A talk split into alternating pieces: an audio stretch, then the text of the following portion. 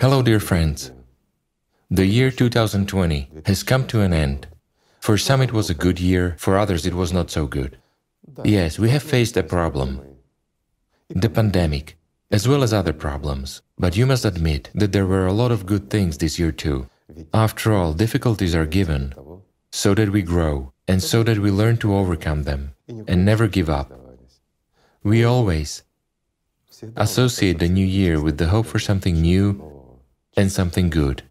But for these new and good things to happen, we need to act.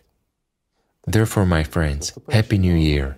May all your dreams and wishes come true in this new year of 2021. And may everything be fine for each and everyone.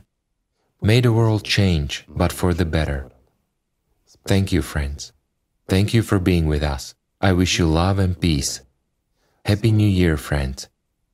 Happy New Year!